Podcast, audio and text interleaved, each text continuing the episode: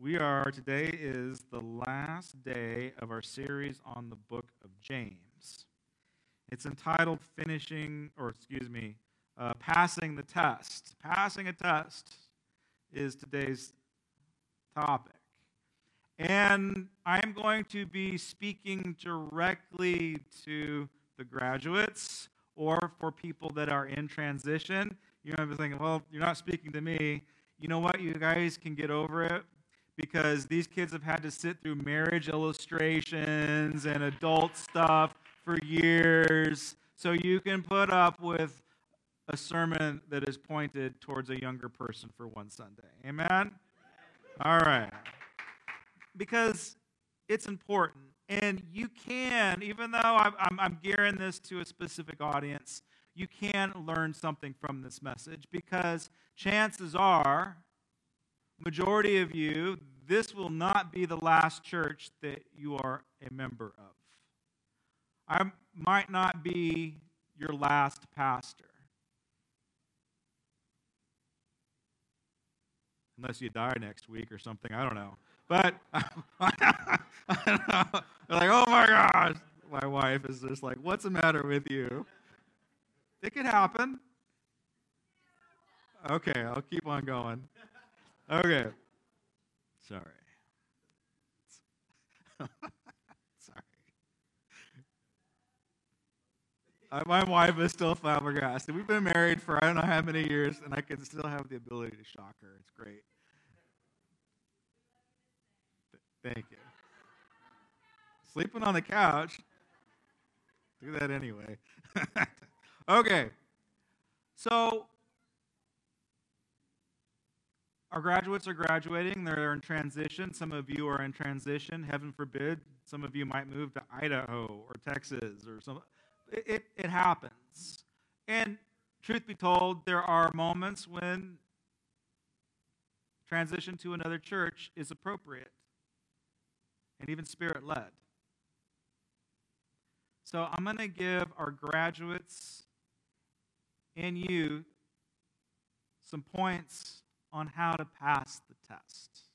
How to pass the test of faith, how to continue to grow in maturity, and how to persevere under trials, how to suck it up when times get hard. Here's the amazing thing about our graduates. We had two graduates in the worship band. They were wearing their hats. Uh, they did prom last night. Yeah. They're functioning on two hours of sleep. When I went to prom, I don't think I made it to church the next day. But that is like, guys, where are they? There they are. They, dude, you guys, I'm, I'm blown away. And you worshiped in spirit and in truth, and you gave it all you got. I mean, you might have like three shots of espresso and a Red Bull in you right now, but man, thank you for bringing it, for persevering when you probably didn't want to. That is a sign of maturity. Uh, Emily was also went to prom last night, and uh, Kimberly is the mother of Emily, so she was up all night too. so, thank you guys for persevering for sticking it out when you don't feel like it. So, a few points on passing a test. Number one is perseverance. Back to the beginning of James chapter 1, verse 2. We started the series off with this, and I think it's appropriate that we close it off with this verse. Consider it pure joy, my brothers, whenever you face trials of many kinds. Because you know, the testing of your faith develops what? Perseverance. Perseverance must finish, finish its work so that you may become mature and complete, not lacking anything. Passing the test requires perseverance. Can't give up. This is not going to be up on the screen. Same idea from the Apostle Paul, from 2 Corinthians 13, verse 5. This is the amplified version, so it's a little bit different. I like how it sounded. Test and evaluate yourselves to see whether you are in the faith and living lives as a committed believer. Take a moment, examine yourselves. Examine yourselves. Stop examining your leaders. It's interesting. Or do you not recognize this about yourself? How is your experience? Is Jesus in you? Is that your experience? Jesus should be inside of you unless you fail the test and are rejected as a counterfeit. So, let's not be counterfeit Christians.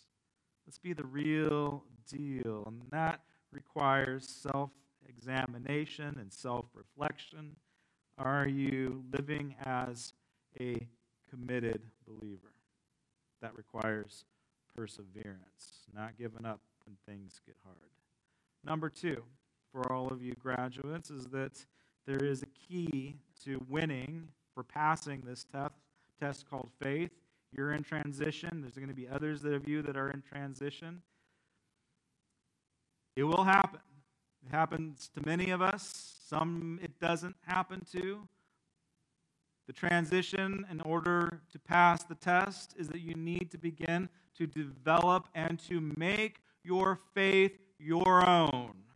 You are the number one person responsible for your own faith. I'm not.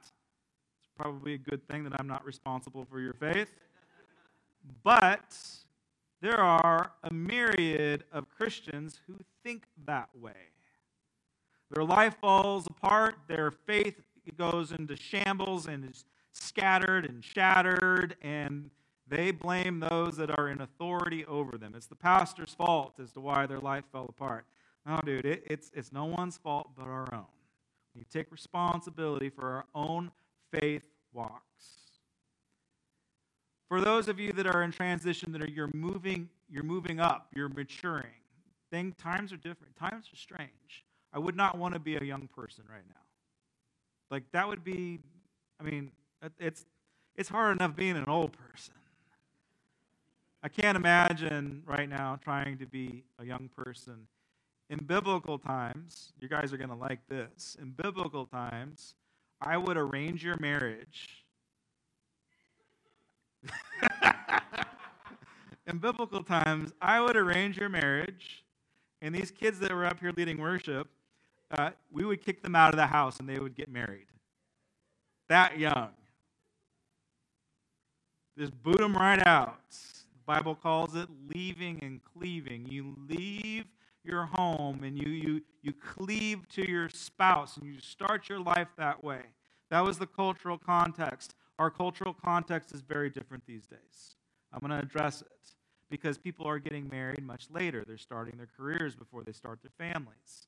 Is it a good thing? Is it a bad thing? I don't have time to get into that. But that's the reality of where we are at as a culture.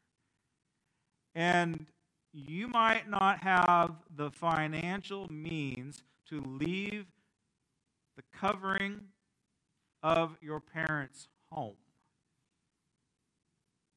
But you've got to leave spiritually.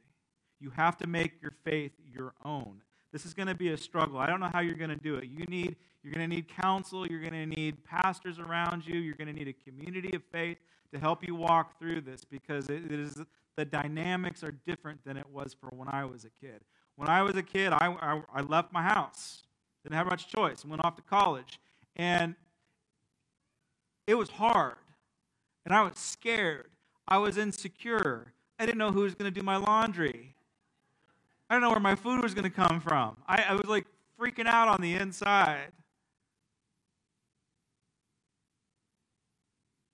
Something else happened to me spiritually that was way scarier than getting kicked out and doing my own laundry. There was a spiritual dimension. I had to move myself into a state of faith where I, where I was forced to make my faith my own. And when I came out from underneath my parents' spiritual covering, it was scary. I felt I felt alone. I felt that my prayers were not being heard. I felt like I, I couldn't hear God's voice anymore. I even questioned if there was a God in those times. But God is so good. He is so faithful. He, he knew exactly what I needed when I needed it, even though I felt like that God wasn't there. He never left me, He never forsaked me. I just thought that He did. No, but He was there. And He showed up in ways that I didn't expect. He brought people into my lives that I needed. He brought me around faith, a faith community, a discipleship group that helped me walk my faith out. Went to different churches, experienced different denominations, made my faith my own. So whether you're at home or whether mom and dad kick you out, you need to begin to develop and to make your faith your own faith. And when you get scared, it's okay. I have the privilege of having an awesome father, godly man. I grew up in a godly home. Like, I realized and realized how blessed I am to have parents like I do.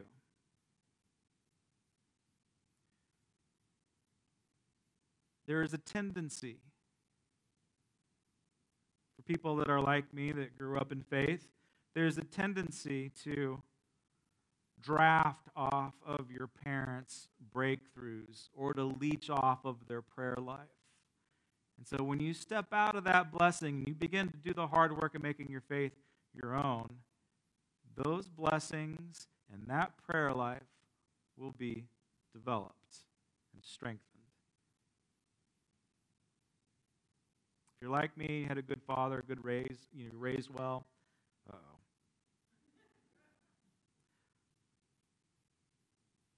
It is a bit of a struggle, but you can do it. This is what I had to learn. I had to learn that, yeah, I had a great dad, but I have a heavenly Father that meets all of my needs. It was in those dark moments where I couldn't rely on the comfort of my parents. The Lord was training me to rely on my Heavenly Father alone, Father of lights. So when you find yourself scared and alone, wondering where God's voice is in dark shadows, turn to the book of James. Read James chapter 1 verse 16. Don't be deceived, my dear brothers. Every good and perfect gift is from above. Like you might be going to college, you might be entering into the workforce, you might be doing good things. You might be making a positive impact on your life. But the biblical truth is that all good and perfect things come from above. You guys don't make them, God gives them. Coming down from the Father of heavenly lights, who does not change. He does not change. He is always good. He's always consistent. He is always for you. His promises are never ending. Always steady. He does not change like shifting shadows. He chose to give us birth through the word of truth. That's your Bible, guys. Through the word of truth, that we might be a kind of first fruits in all of his creation. Like you guys might get lucky and score a good job, but if you want to be blessed, you need to be blessed by the Father of lights.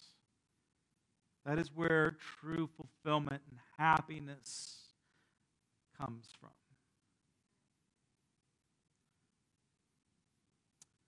Make your faith your own. Second point, third point, excuse me. Stay connected. Stay stay connected to the church, to the body of Christ. Stay connected at Granite Creek. But in your own personal journeys, you might be pushed out of here. And that might be a good thing. I know this is things that pastors should not say. I'm, I'm supposed to encourage people to come to our church. I love you and I want you to be coming to our church. But I want your best, not my attendance. And sometimes your own spiritual growth, when you come out from underneath your parents' spiritual covering, sometimes that means if you can't get out of the house, sometimes that means that maybe you need to find another faith community, a discipleship group of, of believers that are going after God. And you begin to work things out inside of your own context. Regardless, I don't know, maybe you will move to Texas or Idaho or something like that. It is, you have to promise me this, that you'll stay connected to the body of Christ, that you won't let a pandemic disconnect you from fellowship, that you won't let the changes of life and jobs and careers and boyfriends and girlfriends and craziness to disconnect you from fellowship, true fellowship, of, of connecting and praying for one another and confessing your sins, worshiping, maybe in a congregation like this, but maybe just worshiping in a home. Stay connected, you guys. Don't ever give up on this. If you're going to persevere in anything, persevere in staying connected to the bride of Christ. The bride of Christ is what the Bible calls the church. The church is the pure and spotless bride. Now, those are Jesus' optics when he sees his church. He sees his church as beautiful, as pure, as something to fall in love with. Now, when you and I use our optics to see the church, we see something very different usually. We see hypocrisy and all the, you know, judgmental Christians, all this negative stuff. But Jesus doesn't see that that way. So if you want to be loved by Jesus, be a part of the bride of Christ. And you'll be blessed beyond anything that you could possibly imagine when you stay connected. So, what do you look for? Let's just say you're not with Granite Creek. So, what do you look for when you enter into a church? Subpoints. You got to find a church that prays. Like, like we did for you, we took some time. Some time for my amazing sermon so that we could pray, right? Because we need to value prayer. Because Jesus gives us the commandment, He gives us the, the archetype of what church should be. Church should be the house of the Lord, which is a house of prayer. Church family, if there's anything that I think that we need to focus on more as a body of believers is more prayer. I'll probably be calling more prayer meetings in the coming year, which will probably be by, attended by the usual suspects. Let's pray. Like, let's pray, everybody. If you don't know how to pray, we'll teach you to pray, but true communication, that relate that personal relationship with the Lord comes through in prayer. So the church has to be a house of prayer, not a commercial center. You know it when you feel it. The mark of a praying church is an atmosphere of peace. We have been praying during this whole pandemic and all the political craziness and all the division. We have been praying for the bond of peace to seal our hearts and our leadership. I'm going to brag on our leadership just for a moment because we weathered this thing fairly well. Like it, you know, it's distracted us, it's got us out of our rhythms and our routines, and yeah, it hasn't been the best for church. But we did really, really well, my brothers and sisters. Why? It's because we've bathed this place for decades in prayer, and it sticks to the walls, changes the atmosphere. And so when you walk into a church, you need to sense and feel the bond of peace in the building and on the people. There needs to be a calm and a rest and a peace. We're here on Sabbath. God's blessing on Sabbath. His blessing is the blessing of peace. So that's your telltale sign that you're in a praying church. You feel the presence of peace there. Amen?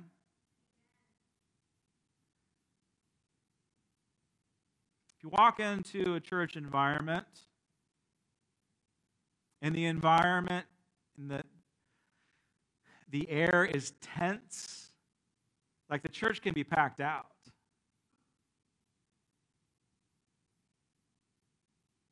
But there's an anxiety, there's an anger, there's a fear in the congregation. The congregation is being motivated by fear and manipulation. If you feel anxiety and not peace in the building, that's your sign. Doesn't matter how successful they are, doesn't matter how full they are. The fruit of the, of the Spirit, one of them is peace. You've got to find peace in your next congregation, in your next church.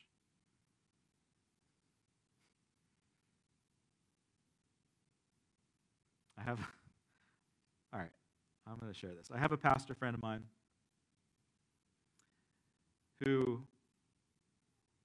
took a different path than we did with the whole masking situation.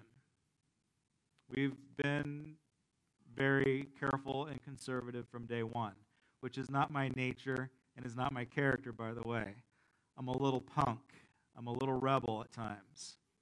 My pastor friends thought that I was going to be leading the charge in civil disobedience and rebellion towards the government. They honestly did. I honestly wanted to.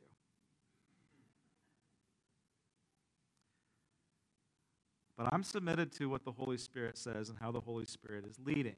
And I sought godly counsel and I asked for advice.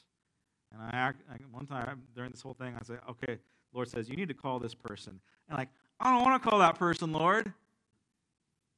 So you need to call this person. You need to do what they say. That's being obedient to what I believe God was calling us to do. I have a friend who took the opposite way that took the civil disobedience route. His church grew six times, quadruple, grew by six times, went from 100 people to 600 people. That's some really cool church growth, right? And then he confessed to me. He said, I wish we would have done the thing, I wish we would have done this the way that you did it. I'm like, why is that? Because your church is awesome right now. It's full of people. You've got great offerings. And he's like, yeah. He's like, I also have 600 angry people that I've leached off of other churches. And when they find out that I'm a registered Democrat, it's over.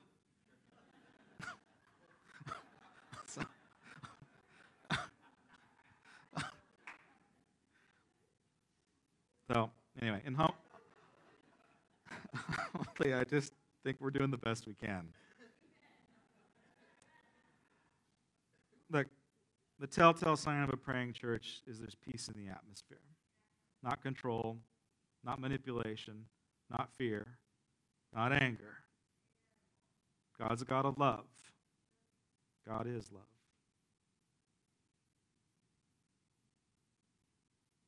Third sub point is that any church that you go into, that you become a part of, a member of, invest in, if they're not serving the poor, they're not worth their salt. James chapter 3 says this. Excuse me. James chapter 1, verse 26 says this. If anyone considers himself religious, I don't have time to push on that word today. But if anyone considers themselves part of a faith, religious, spiritual, churchgoer, you fill in the rest. If anyone considers himself, herself, religious, and yet does not keep a tight rein on his or her tongue, they deceive themselves, and their religion is worthless. Goes back to the, the sign of peace. So if you find yourself in a church community where everybody's running their mouth and they have no control over what they say, if they don't have the emotional intelligence to filter the words coming out of their mouth, well, it says that their religion is worthless. Ah, ouch, right? Religion that God, our Father, Father of lights, accepts as pure and faultless is this to look after the orphans and the widows in their distress and to keep oneself from being polluted by the world. So let's start backwards first. So this is tricky stuff because we're actually in the world. We try not to be of the world. The world has this incredible way of polluting us, to changing the way that we think, changing the way that we live our lives. Uh, the, the world systems affects the church systems in, in ways that we don't recognize until it's usually it's too late. So you need to you know, pick a church that is not in the world, excuse me, that is not of the world, but is in the world. And the marker of that is a church that is concerned about the poor and the disenfranchised. Like Jesus is all over this one, everybody. There's no way of getting around it. The church of Jesus Christ, the bride of Christ, is here to take care of the poor. And a church that doesn't do that or doesn't have that in their priority list, well, is not really a church. It might be a social club, it might be a gathering of some sorts. But man, a church should have a missions organization where they put their money where their mouth is. Ours is Kid Care. We financially support it. Your tithes financially support it. That's the ministry my dad runs. It is an incredible group of people whose number one goal is to come together and think about how we can best use the resources God has given us to serve the poor. We do it every Saturday morning at the food bank. We, we, you, feed hundreds of people every single Saturday. Thank you for your tithes and offerings in those areas. And again, there is a group of people, the Robleses, the Sconyers. Regan Schmaltz is the now CEO of Kid Care. Uh, Bev Davis and other people that are on the Kid Care board, they're coming together. They're thinking about, okay, God's given us these blessings. How can we serve the poor? It's vital. It's crucial. It has to happen. Find a church that's dedicated to the poor. They've got to have a good, strong missions organization. Again, it will fall into the category of a social club if they are not giving away, if they're so myopic, if they're, if they're so self centered on us becoming awesome. Likewise, as an individual, James really goes after the individual, doesn't he? If you remember, in James's world, his world is falling apart politically. We thought we think we have problems politically. We think we're being persecuted. The leader of the church, Jesus' own brother, they're chopping heads off. They're persecuting people right or left. The most evil regime the world has ever seen, the Roman Empire. What's he going after? He's speaking to the individual heart. Interesting, isn't it? He's like, no, no, you need to take care of yourselves. Wash your own hands, you sinners, and purify your own hearts, you double minded. Okay, don't worry about all the static that's going on in the world. You worry about the static that's taking place in your heart. Pull your own weeds, take your own responsibility for your actions.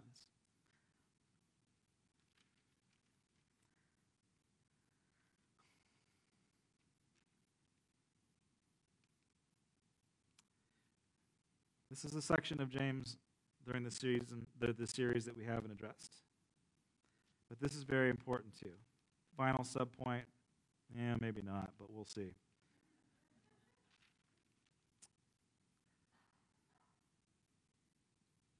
When you walk into a church, or even when you drive into the parking lot, keep an eye out for favoritism. Favoritism. Really?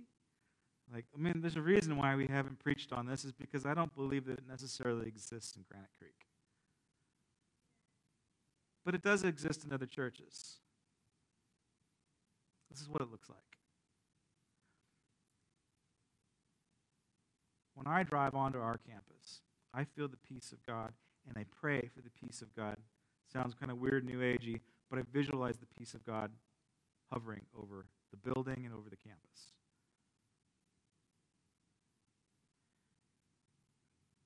And I find a parking spot. I don't have a designated parking spot with my name on it. Other churches do. I personally have a problem with that.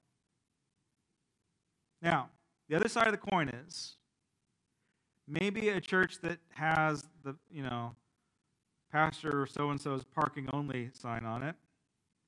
Again, I don't want to be all judgy, but like again, I like okay, why why are they doing that? Now, it could be because their church needs to learn how to honor and respect their pastor. That is a thing, by the way.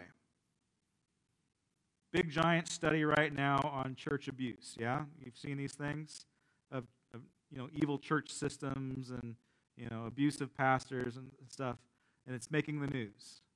What's not making the news is that pastors are equally abused by their own congregation with sheep with teeth and their elders and other leaders. We're not, but trust me, it takes place. So maybe that could say, okay, we need to learn how to honor the role and the position and the office of pastor. And they, they need that, so I, I'll, I'll get that. But many a time, it is to say, we're putting our pastor on a pedestal instead of Jesus. Amen? And, and, you, and you see it, you'll see it when you walk in. And if there is a special group of people that are sitting in the front or they get more attention by the pastor than others, then you see it. James addresses this in chapter 2, verse 1. My brothers, as believers in our glorious Lord Jesus Christ, don't show favoritism. Suppose a man comes into your meeting wearing gold rings and fine clothes, and a poor man in shabby clothes also comes in. And if you show special attention to the man wearing the fine clothes and say, He's a, Here's a good seat for you, but to the poor man you say, You stand over here, or you sit at my feet. Have you not discriminated among yourselves and become judges with evil thoughts? Ouch not necessarily a part of our church culture, but it is a part of church culture the, the showing of favoritism. Uh, years ago, when I first came on staff, I came on as the administrator to refinance the loan and do all the bills, uh, try to figure stuff out. And the truth of church life is, is that there are good seasons and bad seasons in attendance and in income. Into the summer season, the income usually goes down. There's other weird seasons, like pandemics, that can affect your finances inside of a church. When I was first hired on years ago, I remember us finding ourselves in an intense financial situation in church.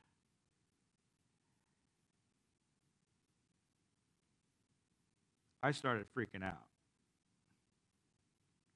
I'm like, oh my gosh, I got to pay these bills. And there was a week we didn't have enough money to cover payroll. And I'm like, again, freaking out on the inside. This is when my dad was the pastor. Cool as a cucumber, no freaking out, no faith falling apart. He's just there. He's just like, it's going to be okay, Josh. Stop, stop it. Like, you don't understand. Just, dude, just stop it. It's going to be okay. And we had this gentleman who was wealthy. I don't think we have any wealthy people in the church these days, maybe one or two. But we had this wealthy guy. And he quit worshiping the Lord on Sunday with his tithes and his offerings. And he began to walk his check in on Tuesday, and he would give it to the secretary. And on this day, he walked into the church, and I was there. I saw it. And he's had the check, his tithe, his offering. In reality, it was his, never mind. And he's like, My wife really likes this one worship song. And we would like for you to, to put it back into the rotation as the check is being slid across the desk. And my dad put his finger on the check, slid it back, and said, Yeah, the only problem is that we sung the anointing off that song years ago. And he took his money and he left. And I'm like, Dad, what are you doing? I'm robbing Peter to pay Paul here. We need his money. And he's like, No, we don't need rich men's money. We need the widow's mite. And I learned, I learned that day that we're not allowed to show favoritism with those that have money. Uh, rich folk. If you want to know what the Bible says about rich folk, I would consider that you read the book of James humbly. Now, in addition to that, this is kind of going to dovetail into the favoritism thing, is that when you find a church and when you begin to mature in your faith and to grow, it is vitally important that you know the difference and the distinction between cultural Christianity and a disciple of Christ. That you know and you're able to distinguish between Christian entertainment and people who worship in spirit and truth. There is a convoluted, diluted faith that is seeped into our Christian culture in America and is going throughout the world and, and frankly, it's not healthy and it's not biblical. So, you know, I read the favoritism thing. You're like, well, Pastor Josh, I don't really see that. I haven't seen it. Um, if you have been to a Christian concert and if you paid an admission fee to get into that concert, and if they had a VIP pass that you had to pay for so that you could go backstage and meet the band, guess what? You participated in favoritism. It is my strong belief that worship, healing, signs, wonders, prophecy. You don't pay for these things with admission. It's a transactional faith. People in transition, young people, graduates, don't buy into a transactional faith. You can't buy your way into heaven. One of the things that we saw during pandemic, a couple of things that were disturbing, we're going to bring it up and talk about it. One of the things that we saw is that you, got, you had lots of options. You didn't have to listen to me drone on all day long. You could tune into another pastor. We had people that would turn, tune into one worship service. When the, when the music was over, they would, turn, they would tune into a sermon that they wanted to hear. That's consumer Christianity, everybody. Worshiping in spirit and in truth means that you are a part and a member of a local church family and you are worshiping together. I know it gets got weird with the whole technology thing. Likewise, we said, okay, Sarah, you heard the announcement. Sarah said, thank you so much for your generosity. To give, click the big red button on the corner. And like the technology has been great. We've been able to pay our bills because of technology, because we haven't been able to pass the basket. It's been a huge deal. For everybody that gave sacrificially, for everybody that like made the transition and that paradigm shift, thank you so much for your faithfulness. Didn't have to lay anybody off this year. Robbing Peter to pay Paul, but I haven't laid anybody off this year. You need to get this, everybody. When you give back to the Lord, it's not admission fee, it's not club dues, it's not guilt money, it's worship. It's worship. You thought that the music in the band was worship. The tithes and the offering is a true expression of worship. I just want to encourage you to get that, that situated. Worship in spirit and in truth. What you do tomorrow morning when you punch the time clock and when you go to work or when you go to school or when you don't go to school, um, what you do with your hands and with your mind, the way that you express your life and the way that you walk. We all need to learn how to worship better. Another sign that you're inside of a healthy church. Ask yourself Is the band leading me into the presence of God? Do I have this desire to be in the band? Am I a part of the band? Is it for Jesus or are they entertaining me? Yeah? Do you see it? Do you see how vital it is? Pick a church knows how to worship in spirit and in truth. All right, sub sub point. This is a this isn't a deal breaker. Oh wait, I have a deal breaker. You need to find a church that preaches the gospel. You need to you need to find a church that will preach a literal heaven and a literal hell. You need to find a church that almost every Sunday they try to weave in the cross. That Jesus came to live a life, he's modeling uh, to us that we should live a life that he lived. But Jesus also came and died a death that we all deserve to die for the forgiveness of our sins. You have to be in a church that preaches that in some form or some fashion every single Sunday. You need to hear that Jesus died. It is by his stripes upon his back that we are healed, that he descended into hell to give the good news to the dead. And he rose on the third day, victory over sin and death, so that we could live life and live it to the fullest. You need to find a church like that. And you might be sitting here, and I, you know, full confession, I've had these thoughts and these attitudes too. I already heard this one, Pastor Josh. I know Jesus died on the cross for the forgiveness of my sins and rose on the third day and ascended into heaven. I know this. Been there, done that, check this box. We can't allow that apathy for the gospel to get into our hearts, to take control. We can't allow that to harden our hearts. If it has, if you don't burn for what Jesus did for you on the cross, I would recommend you spend some more time at the foot of the cross. And if it is still dull, maybe you need to share it with somebody else that needs to hear it. Don't ever allow the gospel message to become dull. Share it, continue to receive it. And if you're like, well, is this not for me today? It could be for your neighbor sitting right next to you. Maybe it's not about you. Every church needs to preach the gospel message of Jesus Christ in some form, weaved into their sermon each and every day. If it's not in there, it's a self help message. There's only one help, it's a divine help, and that's Jesus. Now, here's a deal breaker. A non deal. That's a deal breaker. You got to have a church that believes in the death and resurrection, a literal heaven, a literal hell.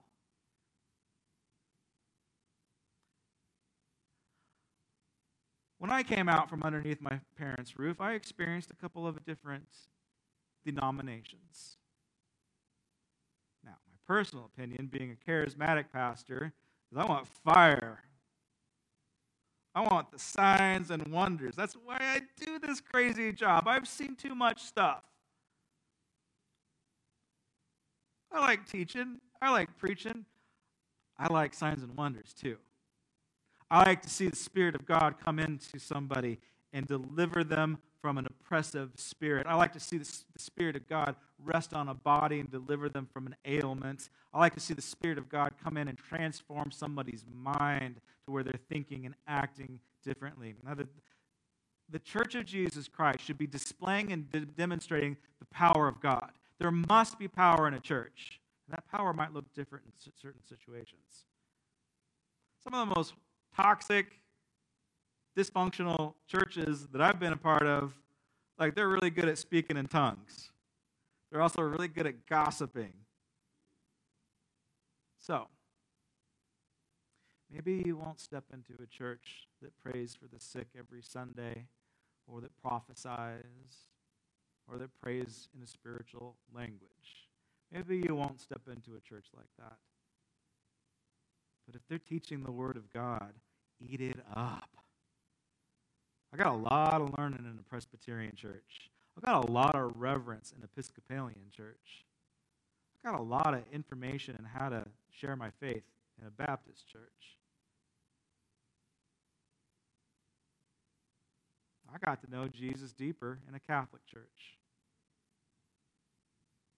So, it might not look like ours, they might not practice like we do. If they're teaching the Word of God, if they're going deep, if there is a sense of peace, and if there's a sense of power. If the congregation is loving one another, you found a good place. If they're not showing favoritism, if they're not falling prey to the celebrity Christianity or a cultural expression of an ancient faith, you probably found a good place. And we're always here for you. We're always here for you, no matter where you go, no matter where the winds take you, no matter what the Holy Spirit does in your life. We're always here. All right, man, come on up.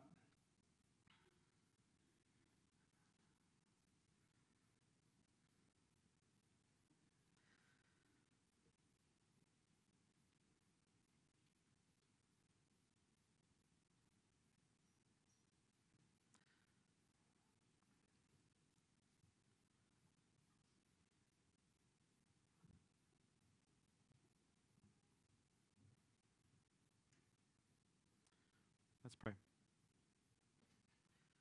Heavenly Father, Father of lights, I pray right now that you just you come into our dark moments, our shadow seasons, and you shine your light. Even though we might not be able to hear from you in ways that we once did or see you move in ways that we prefer who've never left us and never forsaken us. In fact, trials and tribulations are producing perseverance and testing our faith. I pray right now that we live as people that want to pass the test, that we step into a lifestyle that is gospel centric and not driven by the world or the cultures that are around us.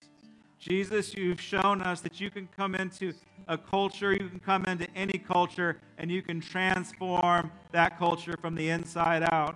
God, forgive us for trying to take our culture to transform the bride of Christ.